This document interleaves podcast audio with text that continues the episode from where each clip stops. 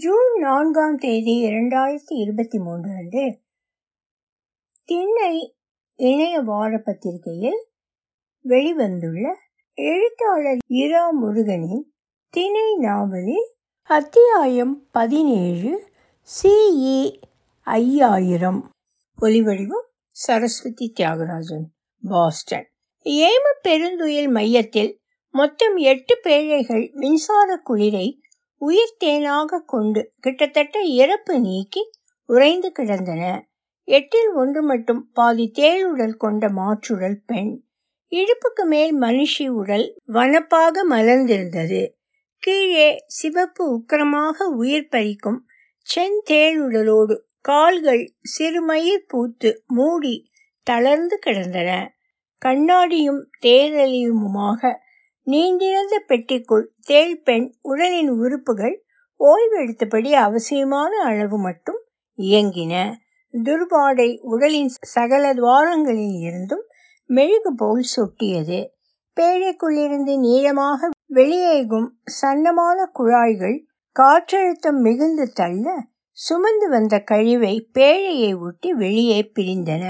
ஏம பெருந்துயல் ஆய்வு என்று அடுத்த ஆய்வுக்கான தேதி பேழைக்கு பக்கவாட்டில் பொறித்திருந்தது. அந்த தேதி ஒரு மாதம் சென்று ஏற்படும் என்று பொறித்த தகவல் சொன்னது.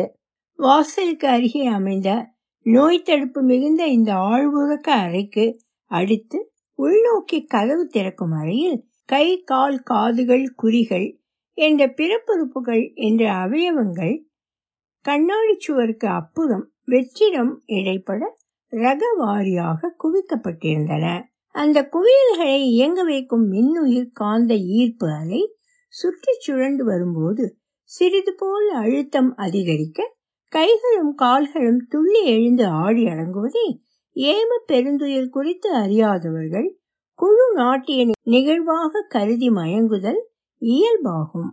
அதற்கு அடுத்த ஏம பெருந்துயில் அறையில் தற்போதைய பெருந்தேழர் மகா சக்கரவர்த்திகளின் தந்தையாரின் உடல் மின்னுயிர் கொண்டு சீராக பேணப்பட்டு வருகிறது.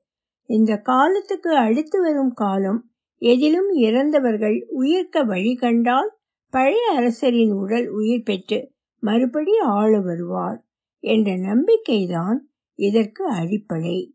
தேரலியம் பாலிவைனைல் மெட்டீரியல். அந்த அறைக்கு மட்டும் சிறு தேளரும் கரப்பரும் பள்ளியிலிருந்து வந்து பிறந்த நாள் வாழ்த்து சொல்லி போவது தவறாது நடக்கிறது. அரசு ஊழியர்கள் ஆசிரியர்களுக்கும் ஆண்டில் ஒரு முறை அஞ்சலி செலுத்துவது கட்டாயமானது. அஞ்சலி செலுத்திவிட்டு வெளியே நடைபாதையில் புரண்டு தலையை கல்லில் மோதி ஓவென்று அலறி மண்டியிட்டு பழைய அரசர் நேற்றுத்தான் இறந்தது போல் அழுது ஆர்ப்பாட்டம் செய்து துயர் களைவது எவ்வளவு அதிகம் என்பதை பொறுத்துத்தான் அவர்களின் ஊதிய உயர்வும் பதவி உயர்வும் இடமாற்றலும் நிச்சயமாகும். ஏம பெருந்துயில் மையத்தை சுற்றி சிறு புகைப்பட கேமராக்கள் கொண்டு துயர் களைதலை இருபத்தி நாலு மணி நேரமும் கண்டு குறிப்பெழுத ஊழியர் உண்டு. இவற்றில் மிகச் சிறப்பானவை அதிக ஊதிய உயர்வை பெற்றுத்தர வல்லவை. அஞ்சலி செலுத்த வராமல் போனாலோ வந்து கடனே என்று அஞ்சலி செலுத்தி போனாலோ கண்காணிப்பு ஊழியர்கள் அரசுக்கு உடனே தகவல் அனுப்பிவிடுவார்கள். அப்புறம் எதுவும் நடக்கலாம். அடுத்த ஆண்டு அஞ்சலி செலுத்த வராமல் போவதும் அவற்றில் ஒரு நடப்பு.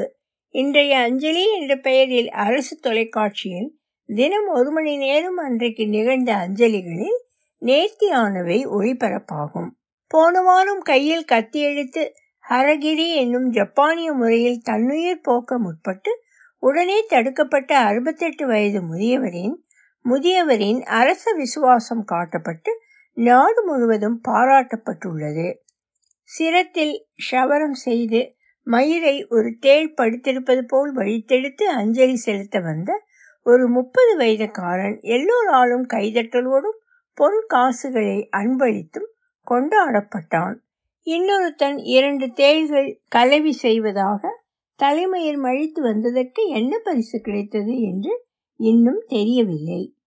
முகச்சவர பிளேட்களை வரிசையாக விழுங்கி அரசே நானும் உம்மோடு உமக்கு மறு உலகில் பணி செய்ய வருகிறேன் என்று கூவி உயிர்களைய முற்பட்ட நடுவயது குடிமகனின் விசுவாசம் சமூக வலைத்தளங்களில் அவரை பிளேட் அங்கிள் என்று செல்லமாக கூப்பிடப்படும் அளவு பிரபலமானது. அந்த பிளேட் கம்பெனி நிகழ்ச்சி வழங்குகிறவராக பிளேட் அங்கிளுக்கு நிதி அணி அளித்து முன் வந்தது கழிவு செய்யும் தேள்களாக மயிரை சிரைத்து வந்தவனுக்கு பத்து மாநில ஆண்களுக்கு சர்வாங்க சவரம் செய்துவிட தண்டனை வழங்கப்பட்டது. அடுத்த ஏம பெருந்துயில் அறை தண்டனை வழங்கப்பட்டு தற்காலிகமாக ஆழ்ந்த உறக்கத்தில் ஆழ்த்தப்படுகிறவர்களுக்கானது.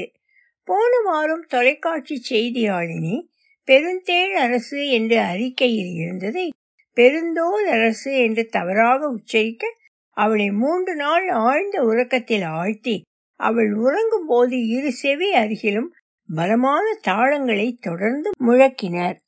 தொலைக்காட்சி செய்தியாளினி கிட்டத்தட்ட சவ்வு கிழிந்த காதுகளை பொத்திக்கொண்டே மூன்று நாள் சென்று எழுந்தாள். ஒரு வாரம் அடுத்து அவள் முழு குணம் அடைய ஆனது. இனி அவள் கனவிலும் தேளரசரை தவறாக பழுக்க மாட்டாள். எனில் உச்சரிக்க மாட்டாள். தண்டோரா முரசு சத்தம் இல்லாமல் உறங்க. அவளால் இனி முடியாமல் போனதும் குறிப்பிடப்பட வேண்டியது.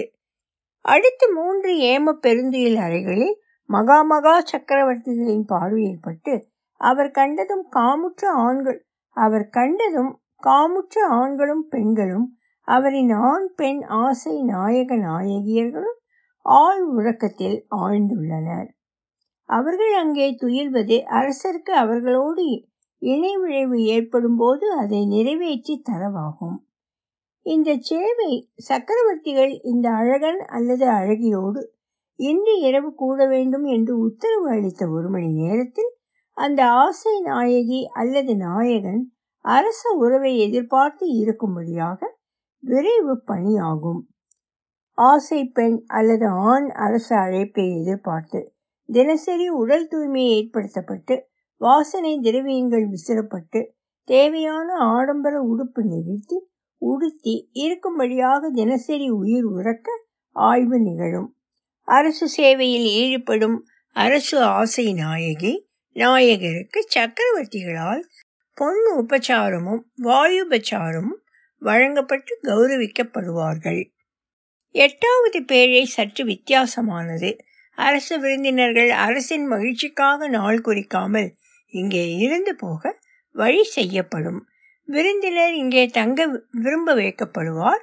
அவர் இன்னும் தீர்மானமாக விருந்து வர மறுத்தால் இந்த சுகவாச தலத்தின் சௌகரியங்கள் வேறு யாரோ அனுபவித்த பொழுது பதிவான நகர்படமாக காட்டி ஆட்சிப்படுத்தப்படுவர் அரசின் மகிழ்ச்சிக்காக ஒன்றுக்கு மேற்பட்டவர்கள் விருந்தாளியாக வாய்ப்பு இருக்கும்போது அடுத்த மண்டபம் தயார் செய்யப்பட்டு விருந்தாளிக்கு இடமளிக்கப்படும். அதிதி தேவோ பவ விருந்தாளி தெய்வம் போன்றவர் இல்லாவிட்டால் ஆக்கப்படுவார் தொடரும்.